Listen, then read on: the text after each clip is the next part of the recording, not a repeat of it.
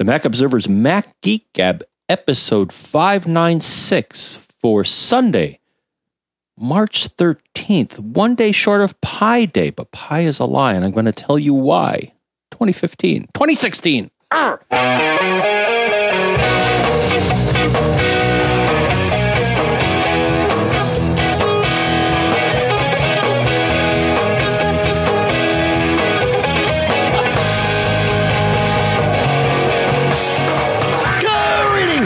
And welcome to the Mac Observer's Mac Geek Gab, the show where you send in questions, tips, and cool stuff found. And like Car Talk for Apple geeks, we answer your questions, share your tips, share your cool stuff found. The goal is to learn at least 3 new things each and every time we get together.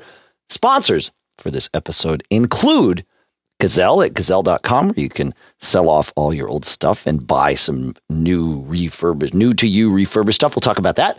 A new sponsor for us here, HelloFresh at HelloFresh.com, where promo code MGG will save you $35 off your first order of some fantastic food. And I'll tell you more about how that works in a minute. I also want to tell you that I made a mistake in one of our more recent spots for the company Betterment, BETTERMENT.com/MGG. When you visit that, what I neglected to mention is that depending on how much you invest, you can get up to 6 months for free using that betterment.com/MGG link. So I wanted to make sure I made that very, very clear for all of you. You really should check that out. Here in Durham, New Hampshire, I'm Dave Hamilton. And here in Fairfield, Connecticut, and I have to explain myself. This is John F. Braun, but let me explain myself. So some of you may know, and yes, I will stop doing that. Tomorrow is what many call Pi Day, because it's 3/14, which, if you know what pi is, which is a number that a lot of us like, if you're into math or things like that, or circles, is 3/14. But I would argue, and that's why the problem is the ratio of a circle's circumference to its diameter is what pi represents. But the reason I say that pi is a lie, Dave, is because for all practical purposes, a lot of times you really want to use something called tau. And I'll post a link to it, but tau is basically 2 pi. And again, for a lot of calculations, you're going to be using tau anyway. So that's why I'm saying pi is a lie. But I will link to the article. But you can celebrate both. So I encourage people to celebrate both Pi Day, which is going to be Monday, and also Tau Day, which would be June 28th, right? So well, go for it. Though I'm not sure. I mean, of course, on Pi Day you would celebrate with a pie. I'm not sure what the appropriate celebratory vehicle is for Tau Day, but we got time to work on that. Yeah. I feel like if we can find somewhere, the people that live around me here in sort of northern New England, and especially emanating from Boston, tend to drop their R's quite a bit. So what we need to do is find somewhere where they colloquially tend to drop their L's, and then we can celebrate Towel Day on 6/28, and we'll be just fine. So we need to make ourselves honorary members of whatever community that might be. And then there you go. I don't know. Is that Towel Day? No. I'm just saying we could make it. We can push this. It's bullheaded persistence, John, is what we're going to figure out. We're going to use to figure this out. So, yes. According to my records, Towel Day, which is to celebrate Douglas Adams, yes, author of, and that looks to be Wednesday, May 25th. So was that Douglas Adams' birthday? Is that right? It would appear that's the case. I just Googled Tau Day, right, and I came up with that. So, so we got all sorts of oddball holidays that regular people don't celebrate. Yeah, but then what do we do for Tau Day? We gotta find. Is it the day that we celebrate our neighbors on Tau Ceti? I don't know. Or you could just have 2 pies. Oh, see, now you're talking. That's twice as good as Pi Day. I like the way you think. See, we're just spitballing here, and we're coming up with good stuff. I like this. This is good. Speaking of good stuff, we have some quick tips to share. So let's jump to Jeremy. He says, I discovered something about an earlier tip that might help some others. Pressing Shift Command Control 4 will let you take a screenshot and copy it to your clipboard instead of creating a file. And the control key is the differentiator there. Just Command Shift 4 would save the screenshot to your desktop. Adding the control into it saves it to your clipboard. He says, I found out today that you don't actually have to press Control with the other three keys. My hand cramps up trying to get all four at the same time, but you can get away with just Command Shift 4 to start taking the screenshot. And before releasing the mouse button for the shot to be saved, hold down the Control key. That will save some wear and tear on my hands. It also saves you from, if you hit Command Shift 4 and then realize, ooh, I wanted to do this to the clipboard instead, just add the Control key in as you're pushing the mouse button and it will put it on your clipboard. So thank you, Jeremy. Good stuff. We had both Dr. Mac, Bob LeVitus, and Allison Sheridan from podfeet.com, from NozillaCast, right in and say, we were talking about that little icon at the top of document windows. And Bob says that is called the proxy icon. And you can do one more thing with it that you guys didn't mention. Pressing Command and Option while you drag it will allow you to create an alias to the document. He says, I use this one all the time. So thank you, Bob. Thank you, Allison. Thank you, everyone, for chiming in about that. Good stuff. John, you had something to add to this, yes? Well, what I added is, so in the lovingly handcrafted show notes, I will often, if appropriate, post a link to something that has more information. And in the show notes for 594, I did, among the chatter I saw about the proxy icon, did find a rather splendid article over at Macworld. I don't recall the author, but it talks, I think it has 8 amazing things that you can do with the proxy icon. Oh, nice. So we got to put that in again. Yeah. We'll put that into this one too. Yeah. So we shall. Stuff. It's, yeah. I mean, it looks, it's little, but it has the potential to do a lot if you fiddle with the keyboard. Yeah. Cool. All right. Sticking with quick tips here for a little bit. David says, I have an iMac that I back up using a Thunderbolt attached Drobo Mini. It works flawlessly for this purpose. However, I recently swapped out the hard drive for an SSD, and when I attempted the recovery, the drive was not recognized. After contacting Drobo support, their advice was to remove the Thunderbolt cable and use a USB cable, retry, and bingo, it worked. My iMac was mid-2011, so it's only USB 2, not USB 3. Recovery took longer than I expected.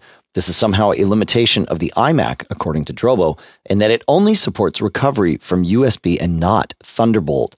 Might be a good tip for those who have a similar setup and might limit the hair pulling if you need to do a recovery. And that is true.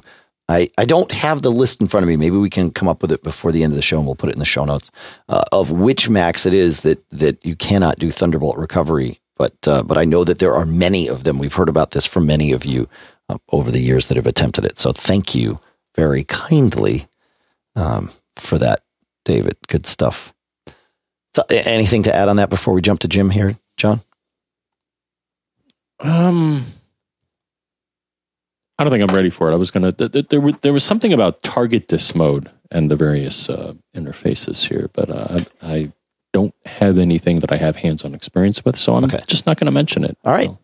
Sorry. That's okay. No. Yeah, processing out loud. Well, no, gotcha. I do believe that the very latest Macs do support target disk mode using USB, or is it Thunderbolt? That's what I'm scratching my head over. Definitely USB, and I think Thunderbolt as well. But yeah, this would be good to get clarity on. That was not the case on earlier Macs. I remember having a spirited discussion with a lot of the Mac cool kids about this. And got it. And it certainly was not an option on the very first Macs, but I believe on the latest Thunderbolt will support the target disk mode, which basically makes your disk look like an external drive. Gotcha. Cool. All right. Going to Jim now. Jim said, I ran into a problem a couple of days ago that I thought was worth sharing. I was using one of my iCloud email accounts and replied to a message that had a couple hundred recipients. It was a meeting invitation. The reply all was appropriate since it contained information for everyone participating. Shortly after I hit the send button, I tried sending another email from the same account and received a message telling me that I had exceeded my daily sending limit. says, I found an Apple support article, which we'll, of course, put in the show notes, where I learned that all users have a limit of 200 outgoing mails per day. I guess I should have known that, but I didn't. I also think I've learned that each addressee in that reply all must have counted as a send because there were only a few, less than 10 other messages sent before that. So the only way I could have reached the limit was if the addressee counted as a sent email. Anyway, I wasn't able to send from that account for 24 clock hours. So apparently it's not a calendar day, but a true 24-hour clock. Thank you, Jim. Yeah, it's interesting because I'm not, the way the support article reads, I'm not convinced. It says the total number of messages you can send each day is 200. The number of recipients you can message each day is 1,000. And the maximum number of recipients per message is 100. So I'm not sure what went on here. It may be that you overdid your recipients per message and hit the limit. And so it stopped you for 24 hours, even though you hadn't sent 200 messages. I think that's probably where you hit. So it's very interesting how this all works, but we'll put that in the show notes so that you guys have it. I ran into this a while ago. Oh, okay. Well, I was using my iCloud or my .Mac email. So I was kind of volunteered to do our last high school reunion. Yeah. And we have just over 100 people in our graduating class. And I found out what this limit was, which was 100. Yeah. Because I tried sending an email out to over 100 people saying, hey, can you confirm your mailing address and this info? And it came back, and at least it comes back to you telling you that you blew it. Yeah. Right. Yeah. Right. Yeah. Jim was not left wondering what happened. That's right. Yeah. Which is good, because sometimes you'll run into those things and it's just like, hey, where the ISP just they just don't do it. Yeah. And you have no clue as to what went wrong. So, and they did that. I think they said, you got to back off a bit. So I had to segment my queries into groups of 100 or less. Right. Great. Right. All right. And lastly, on the quick tip front, anyway, we've got plenty more show for you folks. PJ wrote in and said, I use, if you are in Chrome or Safari and are browsing and find a site of interest, just hit Command-Shift-I, and it will copy the link, title, and email, and put the link in the email ready to send to someone. And he says he also uses Command-L to get to the address bar quickly, and in Safari and Chrome, that gets to Google search without having to get to the Google website, which, of course, is very handy. Yeah, Command-L is one of those that's baked into my fingers when I'm browsing, and probably all of yours, too. But if it's not, give it a try. You will find how efficient you can be in a web browser with your keyboard. So thank you very much, PJ. Thanks for everybody for sending in all of your quick tips. We love those things. It's good stuff. Anything to add on this one, John, before we move on to questions? Not this one. Okay. The next one, but. All right. We'll wait. Well, yeah, we'll move on. All right, cool. So Martin writes, he says, I'm running out of space on my MacBook Air, and that's why I was looking with Omni Disk Sweeper to see what big files are on my hard drive. Great thinking. He says, I found one big file of 5.9 gigs in user library application support, Google Chrome, default file system 000/p/00. It says, what I'm wondering is, if I can delete this file, or do I need to clear it in another way?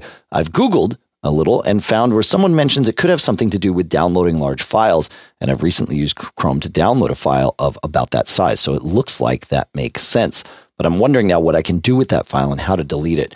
Yeah, these files are in that folder are failed downloads, or downloads that, didn't process. The way Chrome does it is it stores its downloads here while they're in progress. And then when they're finished, it moves them to the download folder. This one, for whatever reason, it sounds like it got, pretty much to the end and just didn't complete that last little bit to trigger the final sort of rewrite. And so that's what happens. And yes, you can just safely delete those, no problem, and free up your disk space. And running Omni Disk Sweeper like Martin did here, great thing to do on a I'd probably do it. I probably do it 3, maybe 4 times a year on my drives. And it's a handy thing. We've got an article. You can run it, just kind of normally. There are other pieces of software out there that do the same thing. It basically just scours your drive and shows you where all the big files are and what folders are the biggest. And it sorts everything by space. And so you can just sort of traverse through and see where these things are, because there will be things hiding. I like the Omni Disk Sweeper interface, but again, there's others. It's, Daisy Disk, I think, is one of them. And again, there's others, but, if you run Omni Disk Sweeper in normal mode, it will not see files that are only readable by the root user. So we've got a little article that's many years old, but still very, very current, that shows you how to use the terminal to run Omni Disk Sweeper in full privileged mode and see everything. And that can also be handy. So we'll put that in the show notes for you. So, John. And here's my story, Dave. So it's a little tangent, but I think it's relevant. Okay. And it ties into some things that you mentioned here. So I think I was telling you, and I'll tell everybody else here. So I was having a problem with my Transporter. Okay. Transporter being a kind of cloudish backup device. Private cloud. Yeah. Yeah, private cloud. And so I had one of those, and I was having issues with it. I was having one issue, which I think was based on my switch being wonky. But then, Dave, the thing would just die on me. And I'm like, you know what? I think it's the hard drive. So you know what I'm going to do? I'm going to pop the hard drive out of it, and I'm going to put another hard drive in there. And when you do this, the device is smart. It's like, okay, I'm going to reformat the hard drive using my, it's a Unix-y format. And then it went through the motions of re-uploading or re-mirroring all the data that I told it to. One of the nice features of it is you can say, okay, back up all my pictures, my documents, a number of the special folders. Sure. So as it was going through the motions of redoing this, because it was a new hard drive, I noticed that I had a Time Machine backup, Dave, that all of a sudden took 300 gigabytes. And I'm like, wow, that's pretty huge. Yeah. Gigabytes, folks. No, not megabytes, gigabytes. And I'm like, wow. Now, the thing is that the things I was telling the Transporter to sync to it were, in fact, that large. So I did what you said, Dave. So there's a tie-in here. So I ran our pal, Omni Disk Sweeper, and I said, you know what? Please tell me what this huge file is. And it's like, you know what? It's in your user directory, library, application support, and it was a file called connected data, which they were using, and I don't think it was the wrong thing to do. No. They were using it as a big old honkin' cache. The thing is, because I was syncing such massive amounts of data, one of them being about 300 gigabytes in size, which was some of my photo libraries, it cached that to my hard drive. So a little tip here, you may want to. So what I've done from that point forward, and then I'm having other issues with it. It looks like the device itself may have died. Right. But what I did is I said, you know what? Let's exclude that particular file, which I think is either a file or directory, let's exclude that from Time Machine. And what I also did, Dave, though, and I think this is probably a wise move for anybody, and I'd like your thought on it, but I also excluded /library/caches and my user directory /library/caches. From Time Machine? From Time Machine. It's automatic. You don't have to do that. It automatically doesn't copy that stuff. Really? Yeah. I'm pretty sure. Yeah. All right, yep. It's odd because it let me add them as exclusions. It didn't say I already exclude that. Yeah. It would make sense to me that it wouldn't back those up. I'm 90% certain that it doesn't back those up because I've looked in backups and I'm pretty sure they haven't been there. But you're right that it's absolutely ridiculous to want to back those up. That's anything stored in the caches folder should be data that is not unique to your system, right? Or not recreatable by your system. That's sort of the point of a cache. And yeah, I'm pretty sure Time Machine excludes that automatically, but there's no harm in adding it to the exclusions list. Yeah. Right. So I guess the story is, so things in application support are not, obviously from what I saw here, are not automatically excluded. And depending on the app, again, I don't blame these guys for doing this. It kind of makes sense that they cache it before they upload it, and they have to put it somewhere. But if your Time Machine backups are getting monstrously huge, break out Omni Disk Sweeper and exclude that bad boy. if it doesn't make sense to back it up to Time Machine, which in this case I really don't think it did. Yep. Totally. All right. Good stuff. Moving on to Barry, I think. And if I did this right, Barry was, I'm certain of this. Barry was the very first one to, well, he was the very first one to sign up for Mac Geek Gab Premium years and years ago. And he was the very first one to call in to our new Google Voice number of 224-888-GEEK. John, Geek is? 4335. That's right. There were many of you that called in this week that answered our call by calling. So thank you for that. I think Booker was one, and I want to say Mark was another. There were several this week, but Barry was the first, which again, no great surprise. Here is what Barry had to say. Hey, Dave, John, and Pilot Pete, it's Barry. Hope you are doing well. A quick question about voice over LTE. I've noticed that with AT&T, if I call people who are on the same network in the Chicago area, get some really nice, crisp, clear connections, and they're lighting up other areas as well. So I was just in Vegas. It worked great coming back to Chicago. My wife, however, is on Verizon, so we don't get that benefit. Now, I do have a work test phone that's on Verizon, and I tried that, and that also worked really well, Verizon to Verizon.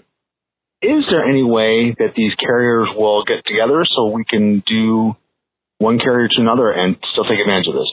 Just kind of curious what the technical options are, if it's possible, if it's just a matter of them being carriers and just not playing nicely with each other. Looking for your thoughts. Thanks so much.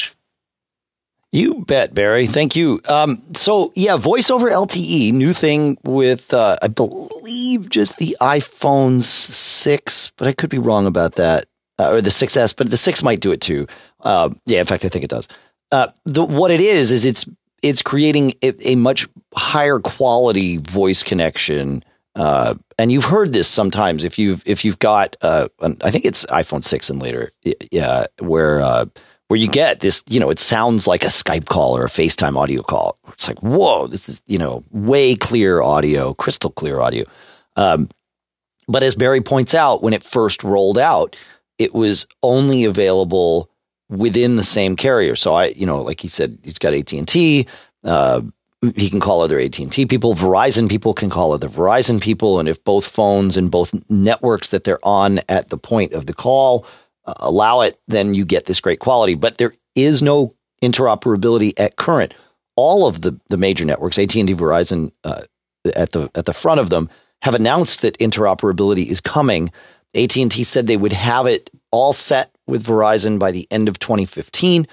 That did not happen, but they have done some field tests, and they are testing this in limited areas where the interoperability works. So my feeling and what they're saying is that certainly this year we will see that happen. So it's it was Barry's question was good, because I never really quite understood where all this came from, and it was good to do a little research and demystify it and figure out why it sometimes works and sometimes doesn't. And it depends on which tower you're on. I mean, if you're in a place where you're bouncing between LTE and 4G, well, if you're on 4G, you're not going to get voice over LTE. It sounds obvious when we say it this way, but sometimes in the moment you don't really think about it. So that's what's going on there. So have you had any of those calls, John, the voice over LTE, where it's like crystal clear? Yes, because when I got my shiny new 6S, Dave, one of the first things that was in the box as a little addendum, they said, by the way, because you got this phone and you got the LTEs, go to cellular, enable LTE, and there's going to be three choices. One is off, one is voice and data, and the other is data only. And they say, you probably want to do voice and data. Right. It's good for you. But the bad news is LTE, it would appear, is not LTE, at least not between carriers. Not between carriers. Kind of disappointing. Right. Yeah. And yes, it is iPhone 6 or later, not 6S. So that's the trick. And we'll put a link in the show notes to Apple's page, because it tells you what carriers worldwide support it. So interesting stuff. Very, very interesting stuff, in fact. So it's cool. Fun. moving to let's go to Ronald. John, you ready to take us there? I am ready. Well, let's go. Ronald's question is very timely because, you know, especially with moving the clocks around here, we're all having problems with, I want to say something about this, especially as someone who had a gig last night and then had an 8:30 or whose son had an 8:30 a.m. hockey game about an hour away this morning. This spring ahead, fall back thing sounds like a really good idea in the fall, but not so much in the spring. Not so much.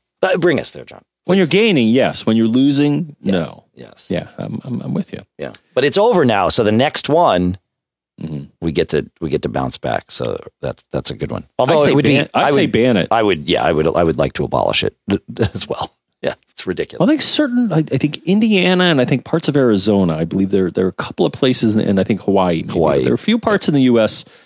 that don't deal with this nonsense because it just.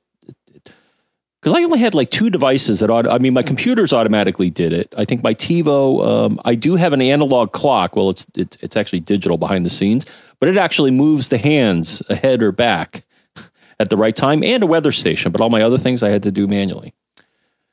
Yeah, it didn't take too long, but still. So, right. I want to rewind a little bit, John, because there's some discussion in the chat room here about this voice over LTE thing. And several people are talking about how it doesn't work if you're using a microcell, and that is true. It does not work if you're using a microcell because the AT&T's microcell puts out a 3G signal.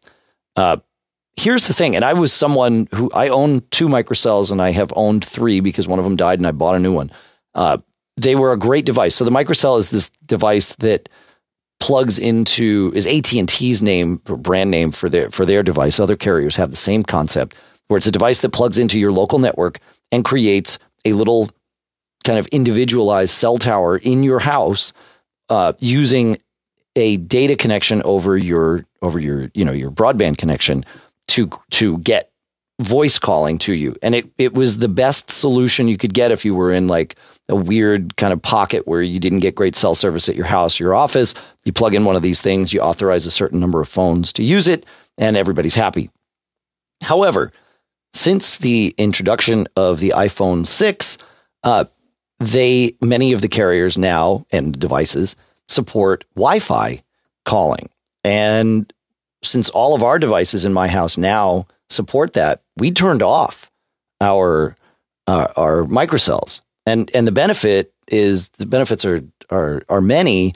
One of them is that, we're not limited to this this issue of not being able to use LTE things over. I mean, the 3G data on that microcell was just slow, and you would pay AT&T for it anyway. So if you forgot to turn on Wi-Fi or whatever, but it's been much, much better for us.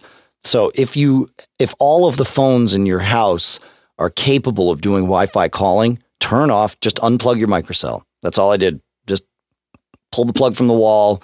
We're automatically now on Wi-Fi calling in the house, and things are much, much better. And so there you go. So I just wanted to share that since there was some chatter going on about it. You ready to take us to Ronald? Unless you have something more about Wi-Fi calling, John. Well, we Verizon folk do not have that as of yet. Seriously? I thought Verizon approved it months ago. That's the word. But you can't use it? Well, I don't see it. I thought they rolled it out back in December.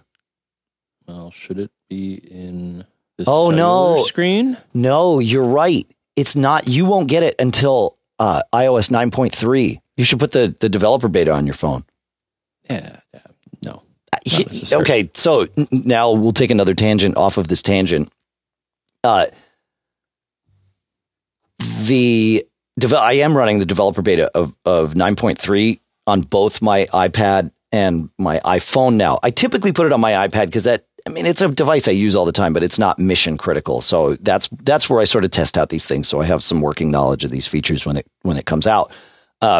But one of the features, that night shift feature, once you have it, it was impossible for me going back and forth between my iPad and my iPhone and even my Mac at night the white point, you know, it moves it from this very blue thing to a much, you know, yellower, redder white point to soften the kind of the glare and the burn on your eyes at night.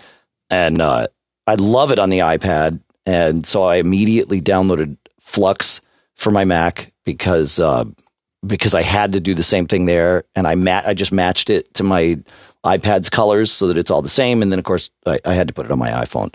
So that night shift mode, when that comes, and my guess is a week from tomorrow, we will hear the release date for 9.3 if it's not out already, you know, with Apple having that announcement on the 21st. So anyway, I throw that out there. Once you've got that, be prepared.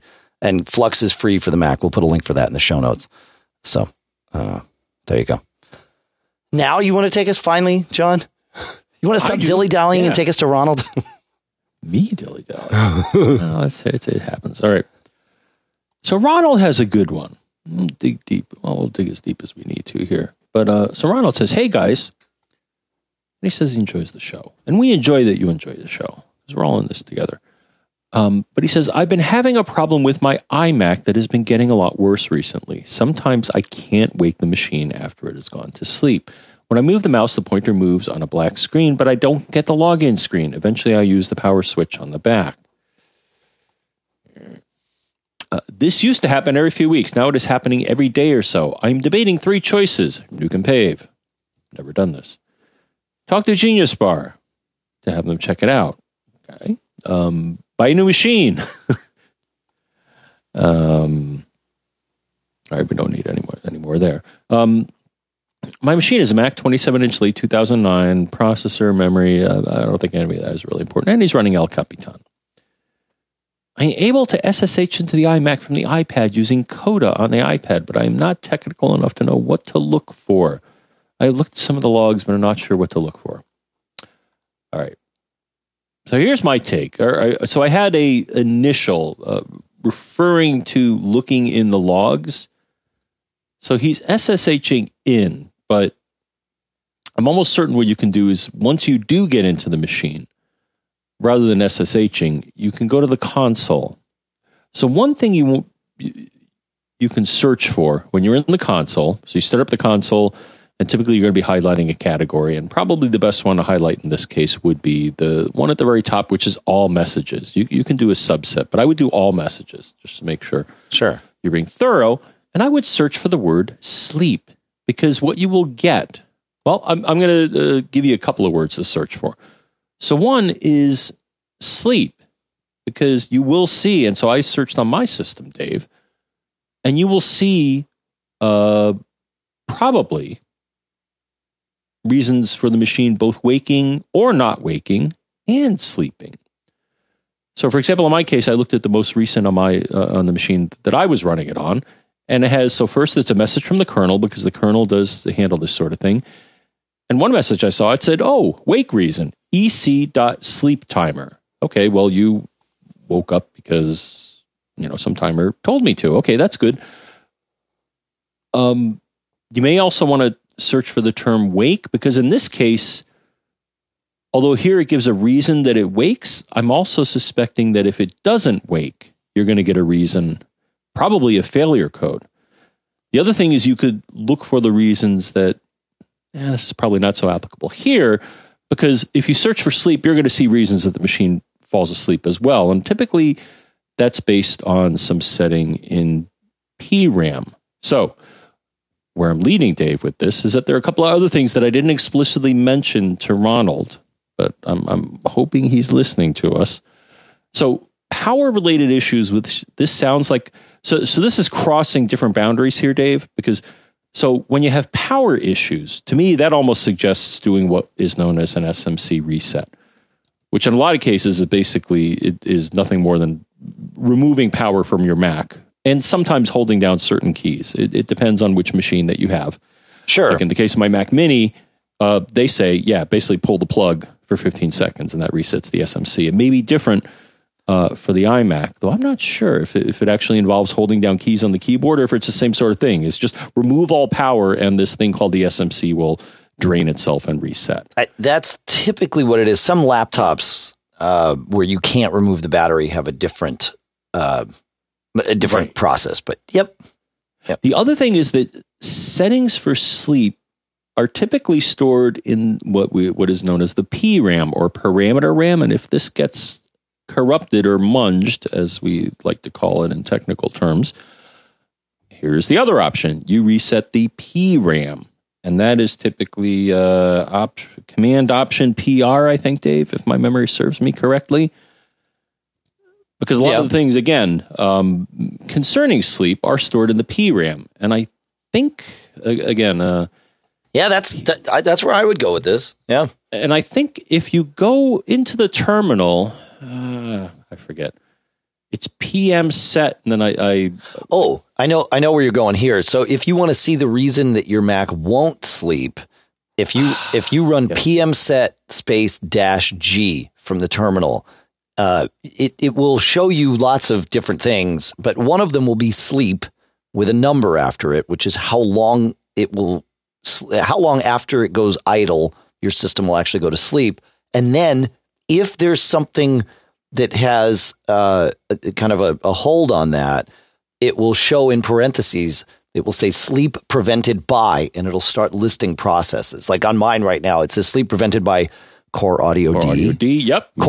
And then Core Audio D, then Core Audio D, and I think there's about 8 of them. But you know, I'm running Audio Hijack and routing things all over, you know, 6 ways from Tuesday to make this podcast work the way we like it to. So that makes sense, because each one of them puts a hold on it and says, nope, you know, I if I'm alive, please do not sleep the system. You know, the user might actually be doing something, even though they're not touching the keyboard. We're using audio. Stay away.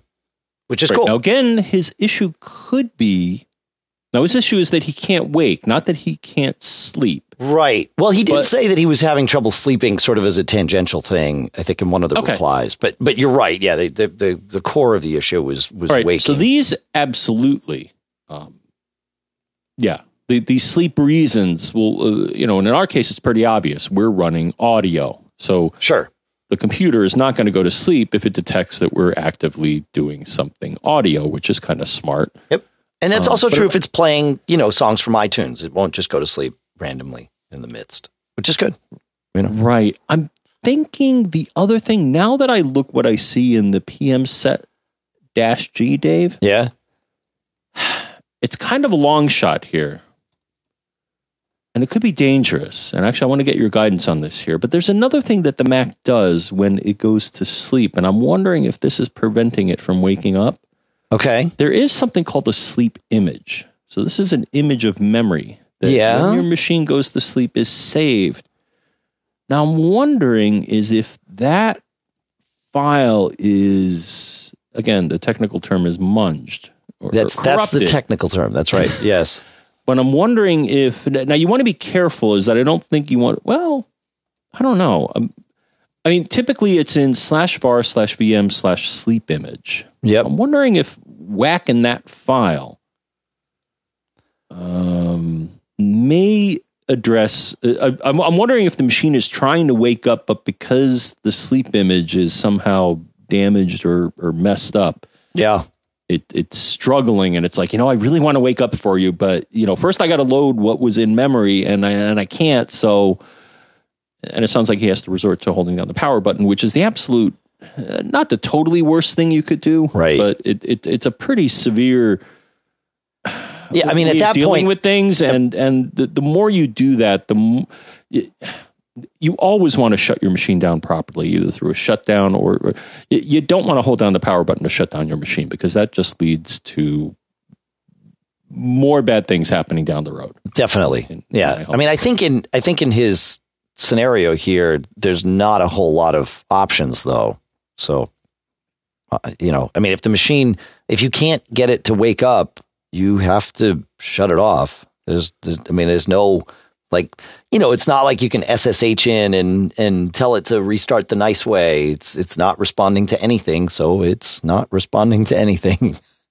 Right. So, now, as far as the choices he was debating, I don't necessarily think a nuke and pave is necessary, because that takes a lot of time. Yeah.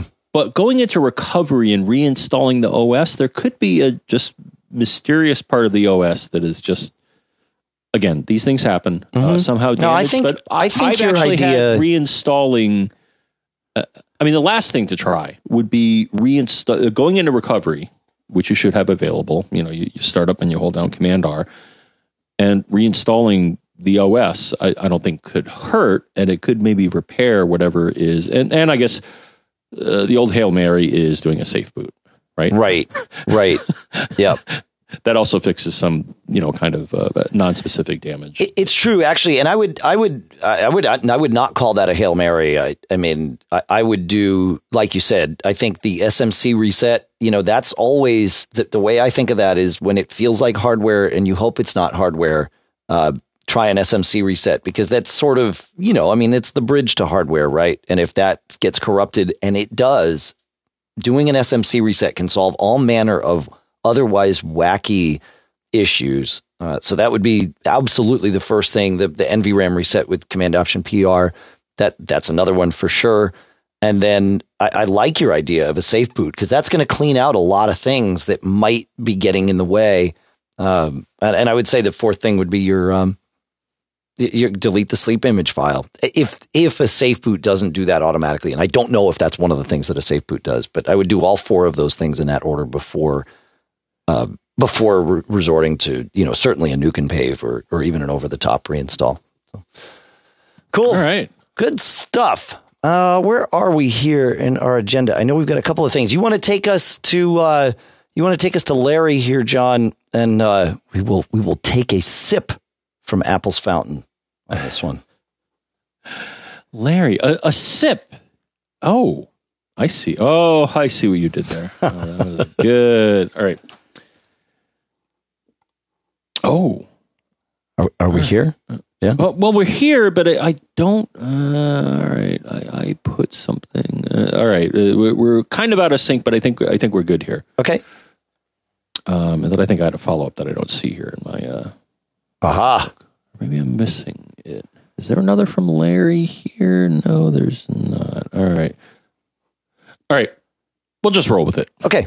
We're professionals. We can handle this. Right. Yeah. So he says, hey guys, so ever since El Capitan came out and I was told that I could not use Total Finder because System Integrity Protection was on, I've been worried about the integrity of my system.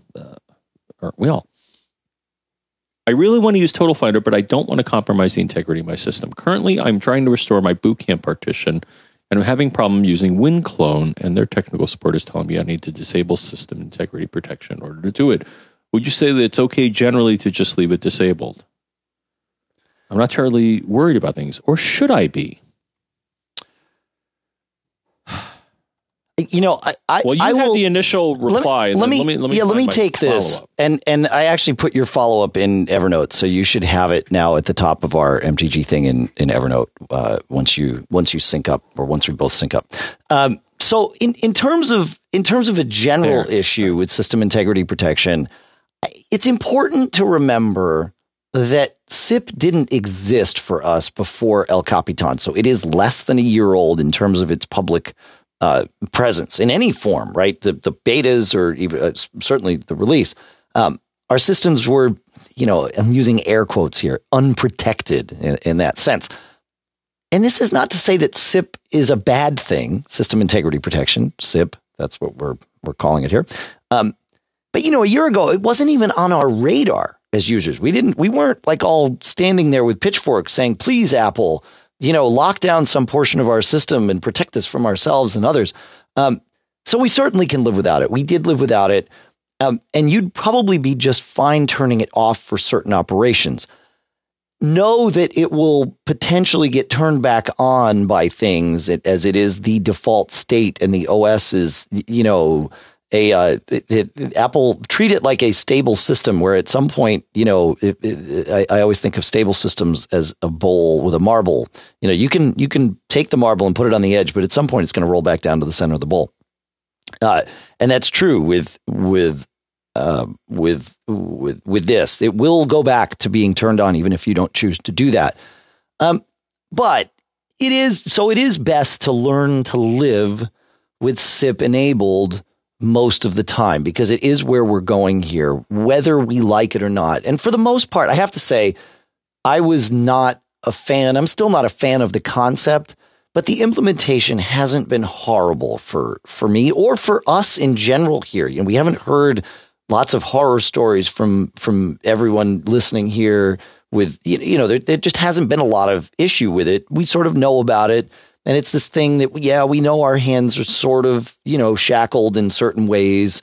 But for the most part, it's kind of okay and it doesn't get in our way. And yes, I do understand that it makes us safer because there are these parts of the system that even if we authenticate as root users or admin users, we cannot touch. And so, I mean, I get it.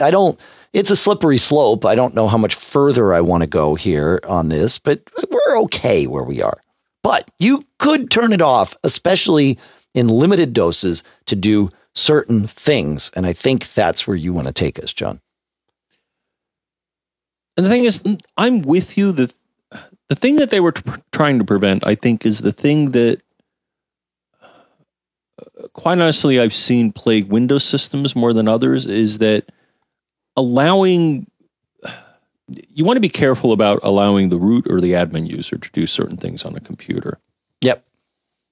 And System Integrity Protection tries to limit both where things can be that can do, you know, potentially catastrophic, horrible things, or like signing, for example. That's one thing that they strictly enforce. So in the past, they would be like, oh, okay, well, you know, things, you know, especially these things called kernel extensions, which are kind of the bridge between your hardware and your software.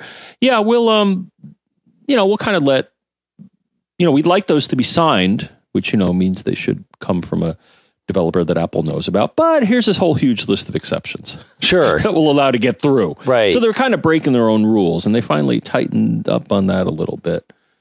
But also locations that things can run. Because if things are in certain places, that means they have, you know, certain abilities that other programs do not. The place where I wanted to go with this is that, so the problem is I'm not entirely clear on it. It could be where the thing goes.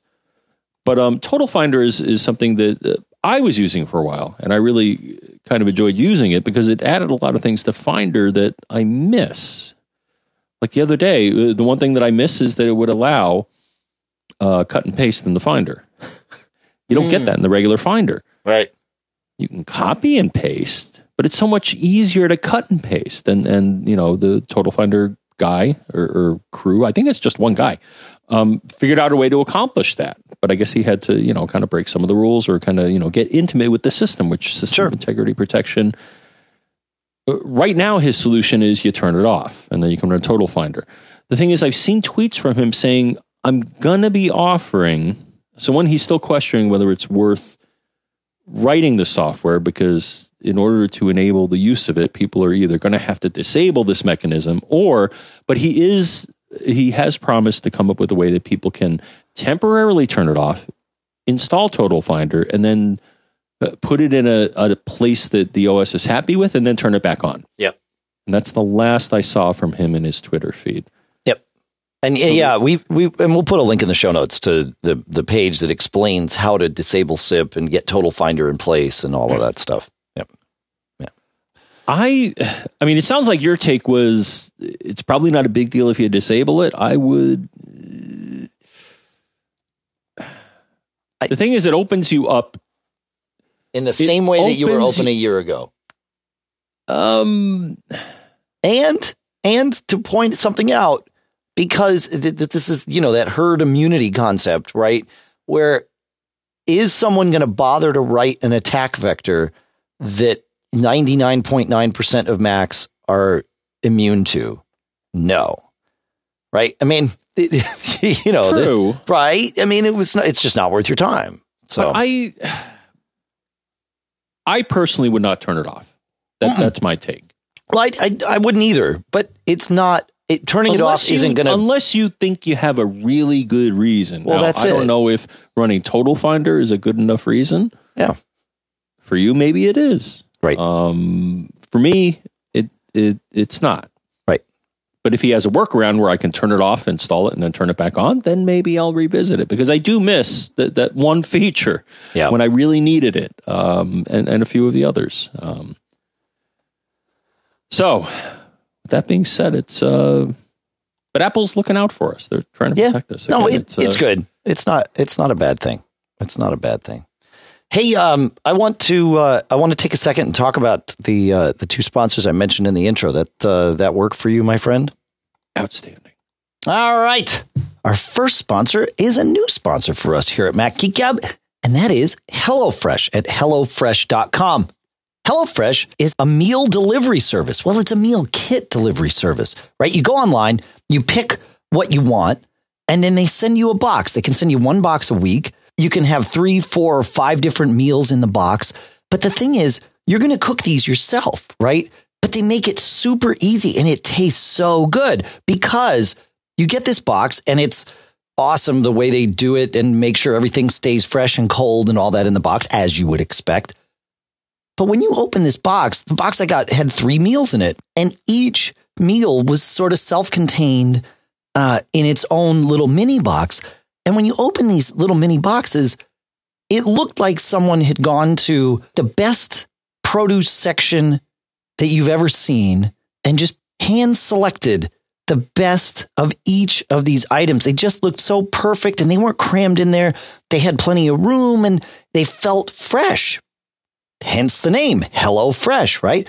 So then there's also a little booklet, and it looks like, I mean, this thing's like a published booklet, and yet it's got the recipes for the ingredients for the meals that you ordered.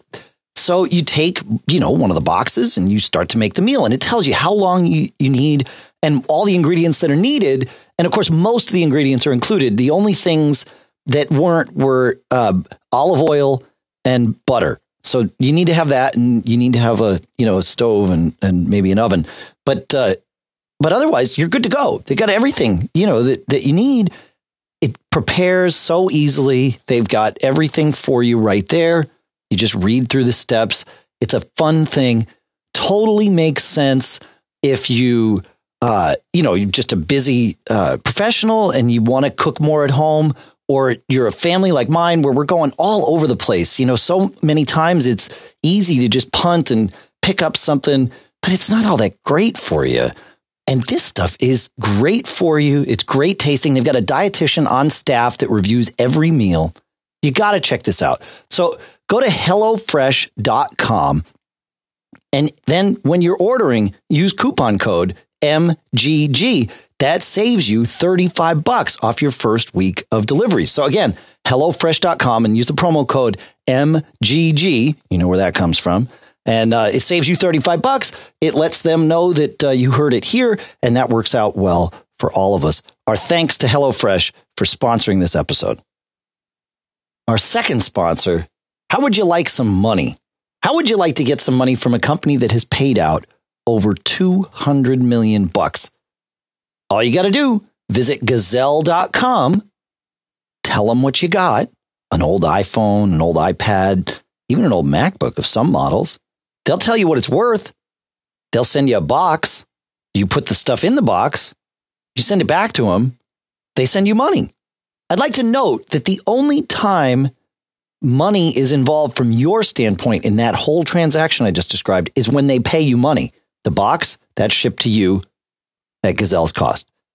The box that you ship back to them comes with a shipping label prepaid by Gazelle. The only time you are involved with money is when you're receiving money from Gazelle. They've paid out over $200 million. They like to pay you money, and it's great. And then they take these things and they either refurbish them and sell them back individually, or they have different ways of recycling them and doing all the right things with them. So if you want a used yet reconditioned iPhone, well, go to gazelle.com. It's the same instructions, except instead of clicking sell, you click buy, and you're done. You just figure out what you want. And then at that point, you are sending them money, but then they're sending you a phone or, whatever it is you wanted to buy.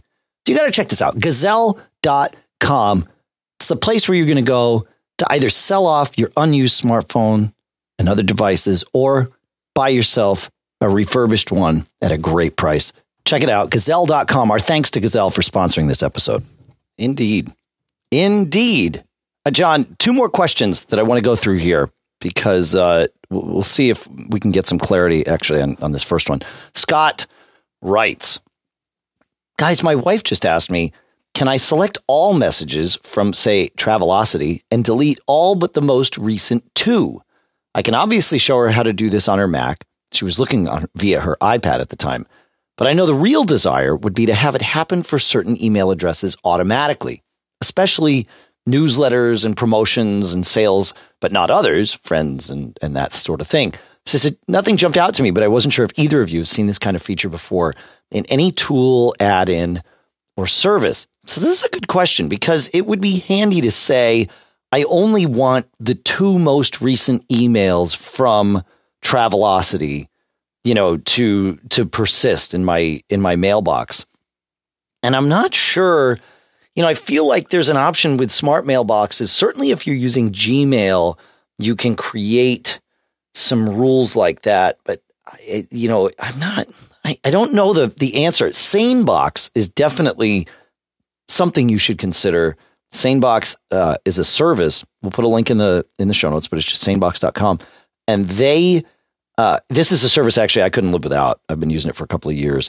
What it does is it auto filters your mail as it's coming in, and it takes things like Travelocity, you know, the newsletters and promos, and puts them into a different, it just moves them into a different mailbox on your IMAP server, whatever host you use. And it's fantastic because it keeps your inbox for just the things that are there for your inbox. And you can totally configure it. It's, you know, it comes pretty well configured, but you can tweak it just for you. And it's very responsive and all that stuff. So SaneBox might be sort of I don't think it's going to do exactly what you want here, but it might solve this problem in a different way. But if anybody's got any thoughts about how to do exactly what Scott and his wife are looking to do, I'd sure love to hear about it. Yeah. Okay. Because I was thinking a few things. So one, yeah. I mean, I actually already have a rule where anything from Travelocity or many of the people that I deal with, you know, vendors. Actually, I have a folder called Travel, and within my Travel folder, Dave, I have American Airlines, United Airlines, and I put all the emails. I've already created a rule that all sorts them nice and neat. Sure. And at that point, it's trivial to pull them out of there. Otherwise, I think, yeah, I think the suggestion was a smart mailbox would be a nice way to do this. Yeah. So yeah, but a smart mailbox would have to be done on the server, right? Because a smart mailbox on your Mac is worthless to deal with mail for, you know, I mean, if you're checking on your iPhone or whatever. Right. So it's server-based. Server-based. And that's, again, where SaneBox sort of came around for me. It's like, this might be, you know, again, it's a little bit different, but not all that different. So, yeah. I don't know. It's just a thought. So. I mean, I guess in general, I guess the thing is, you know, if you don't have rules, whether they be server side or client side, yeah, think about creating them now because you want to avoid email chaos. Now, as you said, you know, SaneBox, and I know there are other very nice either email clients or systems that help manage your stuff. Yep. But now's the time to think about that because it gets out of control. It does. It will. It's not if it will happen. It will happen. Your email will. You will lose control of your email. Yep. You got to think of a way to organize it. So now is a good time as any. Yep. Cool. All right. Well, I would love to hear your thoughts on that, folks. If anybody has, especially this specific answer that Scott's looking for, that would be great. And the last question, and then we have some tips to go through. Actually, quite a few tips to go through. Daniel writes. He said, "I upgraded to a new Netgear GS108E gigabit switch, and I have to have something more reliable in the office. The switch connects to an Asus RT66U router upstairs through the Ethernet cable. Everything I connect to the switch works fine, besides my Thunderbolt display. In network settings on my computer, nothing happens, and it seems like there isn't a cable connected. And on the switch, both lights start to blink for 2 seconds and then stops and cycles back and forth. Can you point me in the right direction?" Yeah. So what he's talking about, in case it's not clear, because we were talking about Ethernet and then suddenly Thunderbolt displays, the Thunderbolt display is also sort of a mini Thunderbolt dock, and it has, among other things, a gigabit Ethernet port in it, or at least in theory, that's what it has in it. So it should be able to connect to the switch. But, you know, there's a lot of these new switches. Netgear switches are interesting. They actually have some great features, but a lot of them are sort of dumbed down by default. And if it's a dumb switch, you can't get in and control it. But a lot of these switches have energy saving features where they turn off the switch if they're seeing that, you know, or they turn off a certain port on the switch if they're not seeing what they want. But that cycle that you're seeing where it lights up and then it goes off and then lights up and goes off means that the negotiation of the speed is not happening in the way that is making one side or the other happy. And it's just giving up on it. So the idea would be to go to System Preferences, Network, and then go to the Ethernet port in question. This, I mean, you could be seeing this problem with an Ethernet port on your, you know, there's the built-in Ethernet port on your Mac. It doesn't have to be Thunderbolt. I've seen this. In fact, I put myself into a problem with a thing like this. And then go to Advanced and go to Hardware. This is where you tell the port on your Mac how to behave. And you can have it in Configure Automatically mode, which would be the first way to start, because that sort of lets it negotiate whatever might need to be negotiated. And that would be the first place to start. My guess is you might already be there. And if so, then I would try changing that from automatically to manually and change the speed from auto select to gigabit, which is 1,000 base T. Leave the duplex at full, the MTU at standard.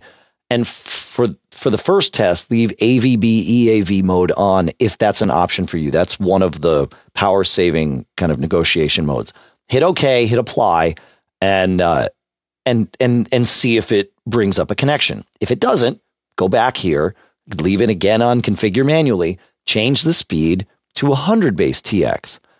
Leave all the rest the same, hit OK, hit apply, see if that negotiates. If it does, then it means, okay, you can get a 100 megabit connection, but not a gigabit connection. And you can start asking why. Is the cable perhaps the problem? Is it, is that port? I know your switch is brand new, but these things happen. Is the port on the switch bad, right? And move to a different port, with the cable, see what happens there. Try your Thunderbolt display with a different switch, see what it auto negotiates there with the cable, right? So you can say, okay, I know that the port, whatever port it is you're using, works at gigabit with this cable on that switch. So what's different about these two switches? And then at that point, you might go back and say, configure manually, do the speed at auto select, but turn off AVB EAV mode. That's the power saving thing. And that I've seen cause all kinds of problems with certain, but not all switches. So that's just doing a little troubleshooting in here. And it's a little tedious because you've got to go in and you've got to make the change and then hit OK and then hit apply. And then, it should either come up or not. But that's a handy place to do that from. So hopefully that helps. I hope that's the plan. Thoughts on that, John? I hope, too. I've always liked, Dave, to determine if your network connection is okay from the computer that is experiencing troubles. Right. Well, that's what we're doing here is the computer. Is the network utility info tab and where it shows especially sender receive errors. Like I'm looking right now on this machine. Well, he's not going to have any errors because there's no data pass. Yeah. So you got to wind things down. Yeah. Right. No, I'm with your suggestion. But like, for example, in my case here, Dave, I'm looking at my gigabit connection from my Mac Mini to my switch. Yep. And it actually shows 4 receive errors, which actually makes me happy. So you're using network utility to do that. Yes. So network utility has an info tab and then among the choices are all of your interfaces on that computer in question. So, how do you go and run network utility? I do it by typing command space to bring up Spotlight, and I type network utility because I can never remember how to. That's exactly what I do. Navigate there. So okay, so there you go. That's for me. That's how to launch it. Yep, dude. For me, most of the time, Spotlight is my app launcher. There's a tip. If you're not, again, this was the point of the whole quick tip segment was to expose these things that we all use, but not all that we each use automatically, couldn't live without, but don't think about sharing. And here's a great tip. I think it's probably been a decade since we've talked about how we launch apps, right? I mean, certainly half a decade on this show. And this is it. Yeah, it's Spotlight. It's how I launch almost every app that's not automatically in my dock. It's command space. Utility. Yeah. Almost all of them. And you know, the thing is, when I get a new system, I get cranky because it hasn't yet built the Spotlight index. Yeah. And all of a sudden it doesn't work.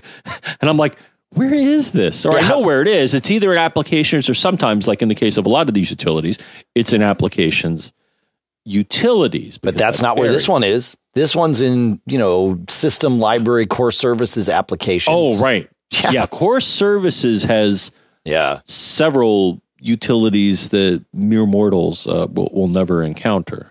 But these are good things. Yeah. And you're right. I've got 9 receive errors and no send errors on my Ethernet port on this iMac since boot, in this case, I assume. Yeah. So out of 8 million packets received, 4 were encountered errors. And typically networks or most computer things will fix that. So I'm not surprised at that. No. But yeah, if and when you actually establish a connection, which you will also see in the window.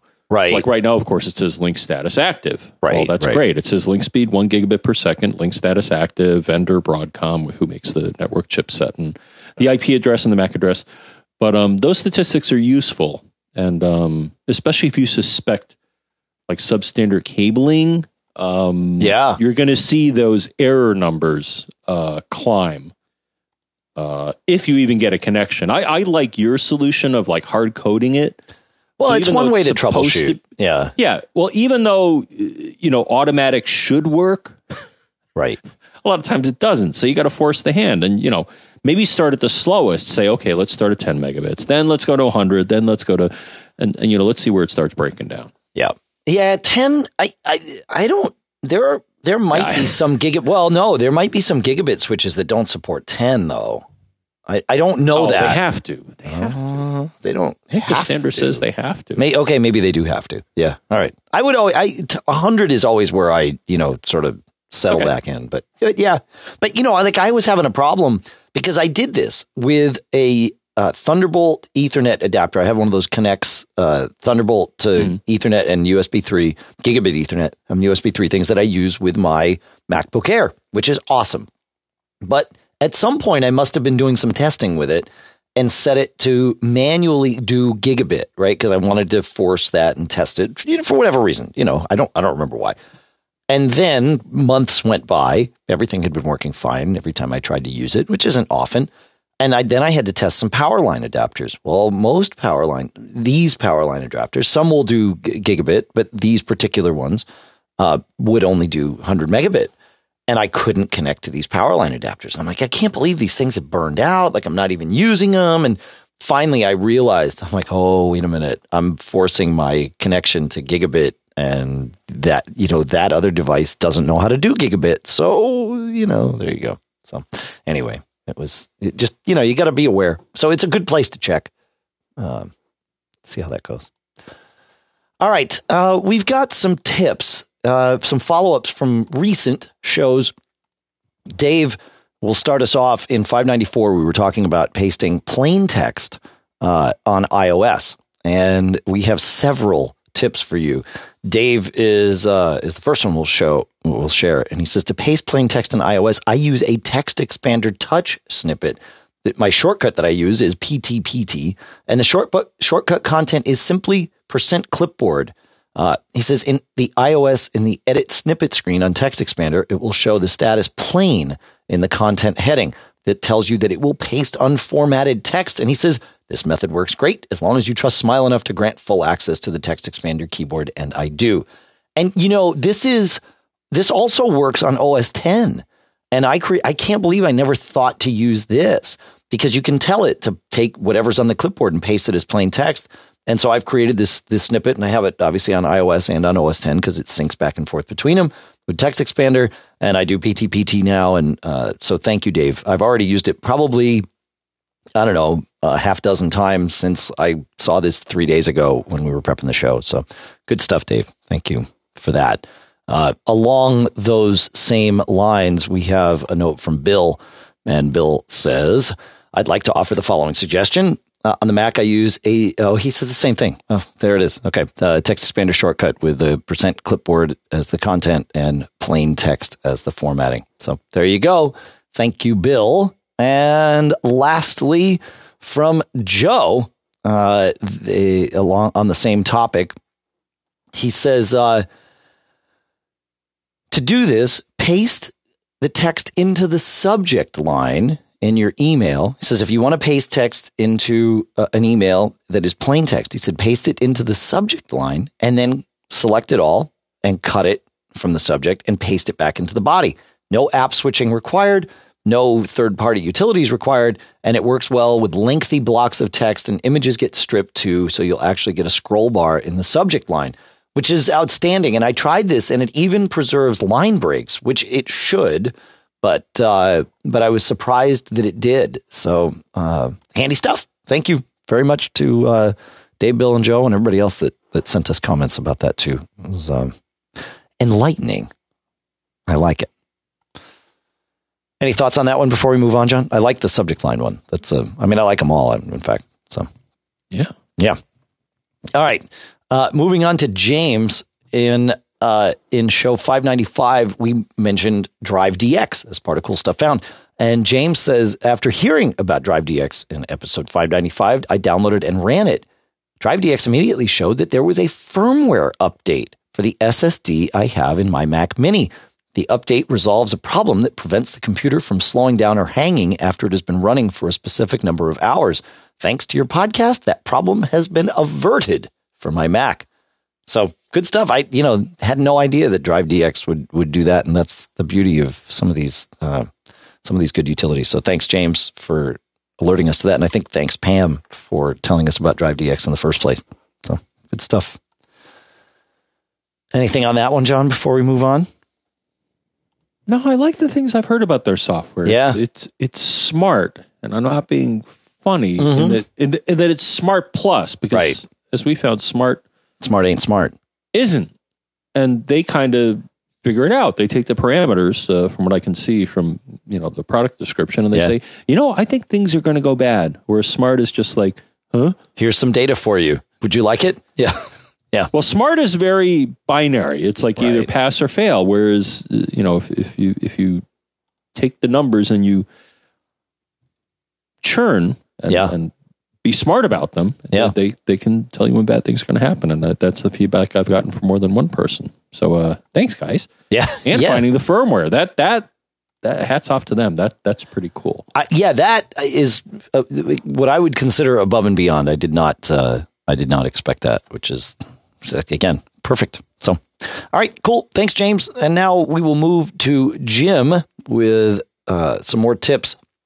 He said, just a quick one for getting rid of files that may be hard to delete in these days of SIP. He says, boot from another drive, mount the directory containing the files you want to delete, and drag them to the trash. He said, in my case, I had leftover files from Carbon Copy Cloner Safety Net, from when I swapped my main boot drive and a backup drive. I tried many ways to delete them: permission changes, ACL changes, using sudo and ch flags, as recommended by Apple. I downloaded a couple of apps that promised results. None of them worked. And he says, I learned it might be a SIP issue from the Carbon Copy Cloner help site, and we'll put a link to that in the show notes. So this is very interesting, because we had a similar exchange with listener Anthony about being unable to delete a file. And Anthony's solution was essentially quite similar to this.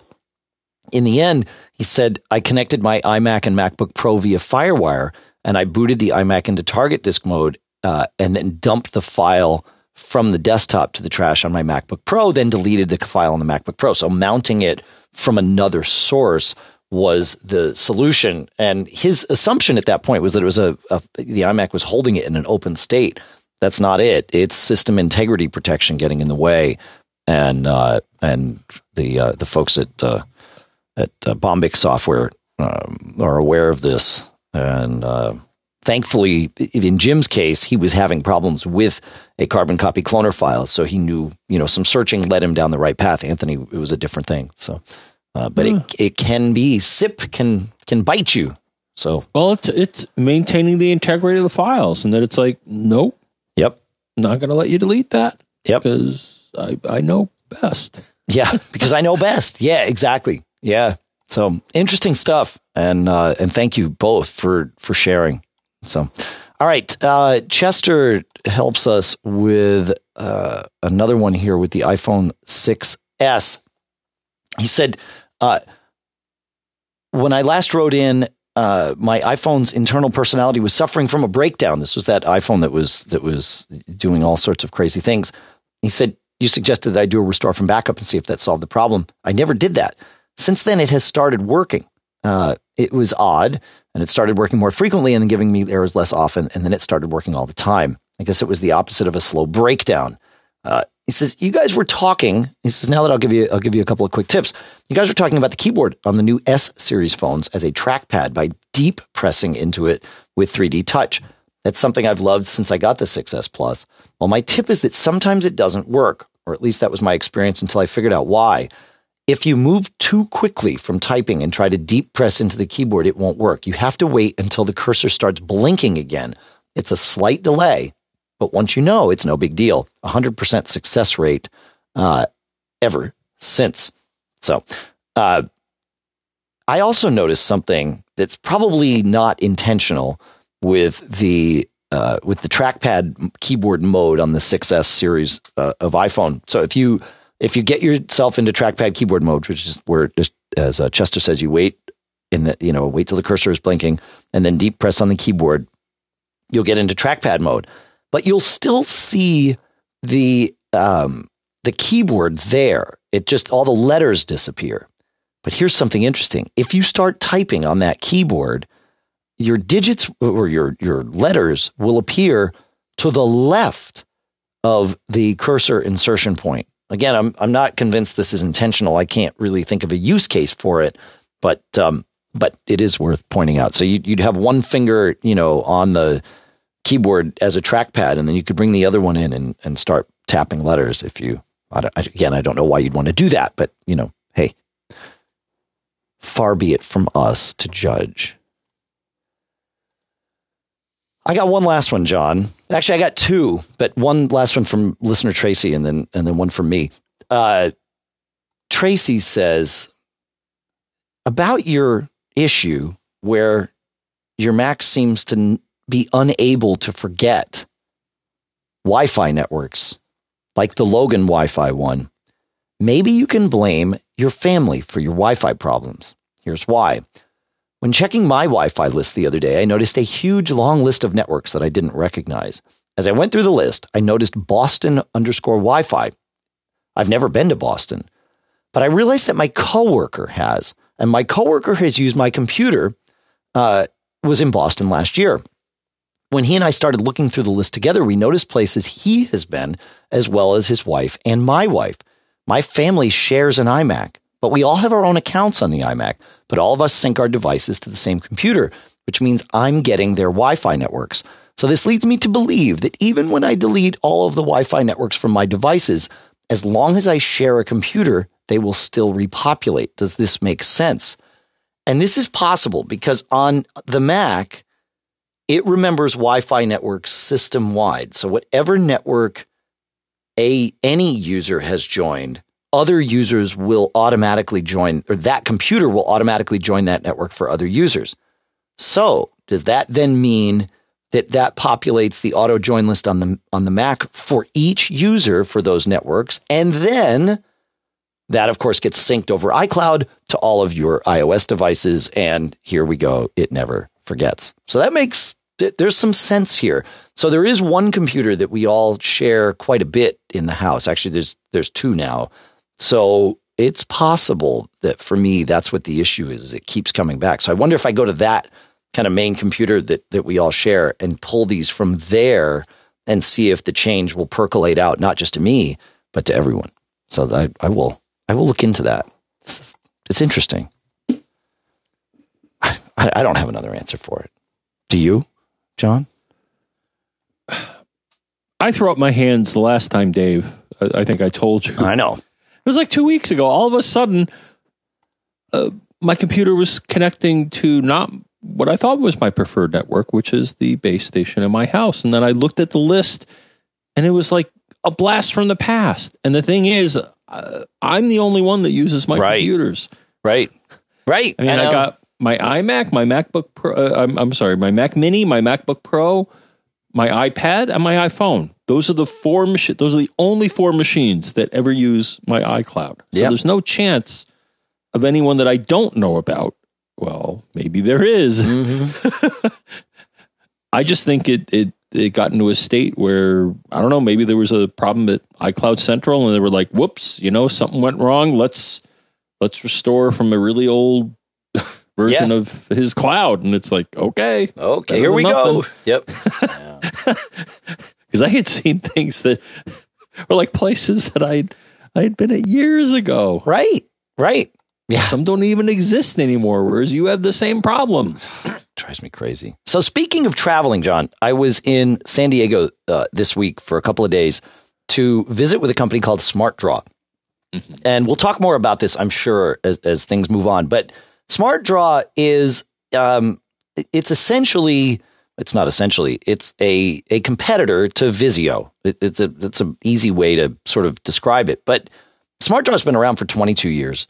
But they've only ever made Windows clients that do this. Now, for those of you that don't know Visio, and most of us Mac users probably don't, because nothing like this is really made for the Mac. There's some crummy alternatives, but I wouldn't go that far.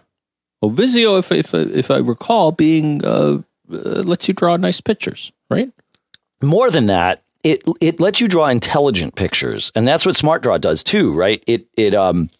You can do things. The one that really resonated for me, and I think will resonate with the show, is being able to draw a network map. So the idea is you tell it what you're drawing, and then you don't actually have to be able to draw, right? They have all kinds of symbols, which is another word for built-in shapes, right? Kind of like really smart clip art, for lack of a better term, where you go and say, okay, I'm going to draw a network map, right? And then it'll load these libraries of things that you might want in a network map, like things like, switches and routers and firewalls and, computers and devices and all that. And you can bring in other things too. They've got like, I don't know, I think it's 4,000 or 5,000 symbols in SmartDraw, right? And then Visio does the same thing. They have less symbols and really. Well, I want to take it back. I was being kind of silly, but Visio is Microsoft's, I would say, diagramming software. So it lets you draw flow charts. It lets you draw all sorts of diagrams to help people understand flows and things like that. So it's a huge, it does so. I've used it in the past to draw flow charts for software. You can use it for so many things, but it doesn't work on the Mac. Correct. You would have to run it under a virtual machine. Yeah, because it's part of Office, and they never migrated it over to the Mac. But it sounds like these SmartDraw guys are focusing on a subset of the functionality, but they're also a much larger set of the functionality than Visio. What? In that they do everything that Visio does? And then some. Oh, okay. So I can draw a flowchart with it. Absolutely. Yeah. Okay. It sounded like you were suggesting that it only did network stuff. No, I picked the network. That's the problem, is it's a kitchen sink app, right? So you have to pick something to talk about. But yeah, flowcharts, org charts. But the cool part about these types of apps, and SmartDraw obviously included there, but Visio is this way too, is at some level they're all smart. So as opposed to taking some drawing software and building, say, an org chart, right, or a network diagram, which you could do, and you could bring in clip art from the web or whatever. But when you take a group of items and move it, they don't move intelligently, right? Things don't move out of the way when you want to insert something in or whatever. You have to manually move stuff out of the way. That's not true with these types of apps. And SmartDraw is really good with the way you move things around, and it just really intelligently relays it out because it knows what you're building. Well, there's never been SmartDraw for the Mac. There's never been Visio for the Mac. There's been some other software, but I've tried some of them and none of them have stuck. Well, SmartDraw, for the last 3 years, they decided they were going to rewrite SmartDraw, and they decided to do it in HTML5, CSS3, and JavaScript. And I got to check it out this week. You can check it out too at smartdraw.com. It's amazing how full-featured this web app is. I mean, wow, that's like platform neutral. That was their point, right? Was not only do they want to use this as their platform going forward, you know, at some point they'll, you know, their Windows users presumably would migrate here whenever their Windows users are ready to do so. They could still use the Windows app, but it is feature complete, including file format. So if you have like, and it'll save to their cloud, but it'll save to Dropbox too. So if you are on your Windows desktop or whatever, and you edit a file and you save it to your Dropbox, and then you link your Dropbox to your smartdraw.com account, you go to smartdraw.com, you log in, and you can read that same file from the Dropbox. And I mean, it's amazing how they've you know, gotten all the vector graphics to work in both places. I totally forgot. They had me go through a couple of exercises while I was there so I could, you know, sort of learn how to use the software. By the third one, I forgot I was in a web browser. He started, you know, I was sitting with one of the engineers and I asked a question about something. And he's like, well, yeah, that's a good question. He said, we really had to, you know, work around the way the DOM worked. I'm like, oh, that's right. We're still in a web browser. Like, holy crap. Document object model, DOM. Yeah. All that great stuff. Yeah. Yeah. Okay. So, that's a, it's pretty cool, man. To make an app work on a web platform. Yeah. Is really hard to do properly. It is. And like I said, they've been working on this for 3 years. Yeah. And they're smart people, and so it's. We'll talk more about it, but I was really, as you can tell, really excited to see this type of thing because there's sometimes, you know, I'm not an artist, I don't, but there's times when I want to visually get a point across, and software like this is super, super handy to do that. So anyway, I just wanted to throw that out there so that so you folks knew, you know, where I was this week, and also you know, that this tool exists. It officially, I think it's in beta right now, but I believe it's coming out like the official release of the web thing. You can see it right now, but the official release is coming this week. So they were pushing changes, you know, like minor changes and all that good stuff. So it was fun. It's good. John, I think that's all we got today. No, we always got more. Yeah, we do. We did good, though, getting through stuff today. More. Yeah. Yeah. I think so. Yeah. Feedback at Mac. I'm sorry I interrupted you. Feedback at MacGeekGab.com is the email address that you can use to send email to us. Questions, tips. Go ahead. And now, at the end, we are just stepping all over each other because, you know, Dave said... he said something, and I was going to jump in and also say feedback at MacGeek.com, where you can send... MacGeekGab.com. Ah, yeah. Right. I always screwed that up. I'm so sorry. 2015. 2016. That's right. I said 2015 because I saw 15 on the calendar right next to 14. It happens. That's my excuse. Yeah. Yeah, stick with that. No. That's good. Premium at MacGeekGab.com is the address to use if you are a premium member, if you want to learn about being a premium member, where you will get access to that premium at MacGeekGab.com address, which is prioritized for your questions. Please visit MacGeekGab.com. We pushed a new version of the MacGeekGab app out this week, finally. We made some minor, I say we, Corey made some minor changes to it to fix some bugs and stuff for you folks. But and the app is free. You should go download it. But it got rejected, right? We've been through a couple of rejections. But this one was. Now what's their problem? Well, this time they rejected it because they're like, oh, well, you have this premium thing, but it's not an in-app purchase. And I'm like, well, okay. First of all, folks, what's the problem with that? This has been here for years. So why you're picking now, I don't know. You know. So what do they want a slice of it? Well, they said, so I explained to them what premium was, and I said, look, to be honest, it's basically a donations model at this point, right? Yeah. And they said, but you have this premium email address where, you know, people can get stuff, because they had researched it. And I'm like, that's true. They said, so technically it's not donations. If it was, you can link off-site or, you know, to another website to do donations. But because you are offering this service... you know, that would have to be an in-app purchase, or you don't have to link to it in the app at all. So we don't. You can still log into your premium account in the app, We just can't have a link that says learn more about premium. And they were okay with that once we... Really? Yeah. I had a conversation with them. They called me and we talked it through. Yeah. So it still sounds to me like they kind of maybe wanted a piece of that. Yeah. Okay. Yeah, it was weird. I mean, they understood it, you know, so... I get it. Well, you know, the good news is that, hey, at least somebody there is paying attention to some things. Well, that's like the problem, is the inconsistency. Revenue for Apple. Yeah, exactly. And I said, I'll put it in there. But hey, I'm all for that. Yeah, but I don't want to give you 30%, you know. Actually, I'd be curious, you folks, because, I mean, I don't want to give up 30%, you know, but is there anyone out there that has not joined Premium that would do so if we had an in-app purchase? Because if we're making it difficult for you, or if we're making it so difficult for you to do this that you're not doing it, well, then maybe we should do that for you, and then we'll just, you know, eat the 30%, and that's how it goes. So I would be curious what you think. So write us or call us 224-888-GEEK, as we mentioned earlier, or find us on Twitter. John, why don't you tell them how to find us on Twitter? There's so many ways to find us on Twitter, us being, well, not just us, but me and you, Dave. So I am John F. Braun. He is Dave Hamilton. That other guy who is no doubt piloting his little heart out is Pilot Pete.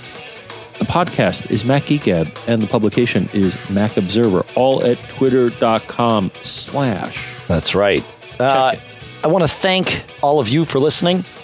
Seriously, thank you very much. Thank you for all your questions and everything. It really makes the show work, right? So thank you sincerely for that. I want to thank our sponsors, as we mentioned, HelloFresh at HelloFresh.com, where coupon code MGG saves you $35. Also, Gazelle at Gazelle.com.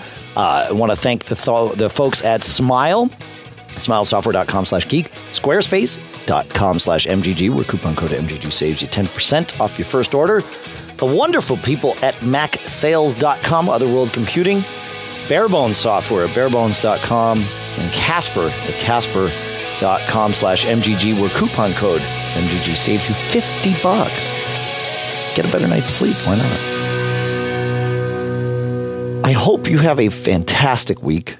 I hope you have recovered from the hour that you may have lost in this weekend's time change if you're in the U.S. I think if you're elsewhere in the world and you do this winter-summer time change thing, that yours comes a little later, I think. I think we're all discombobulated here. But anyway, have fun. Pay attention to your clocks. And don't get caught. Made up.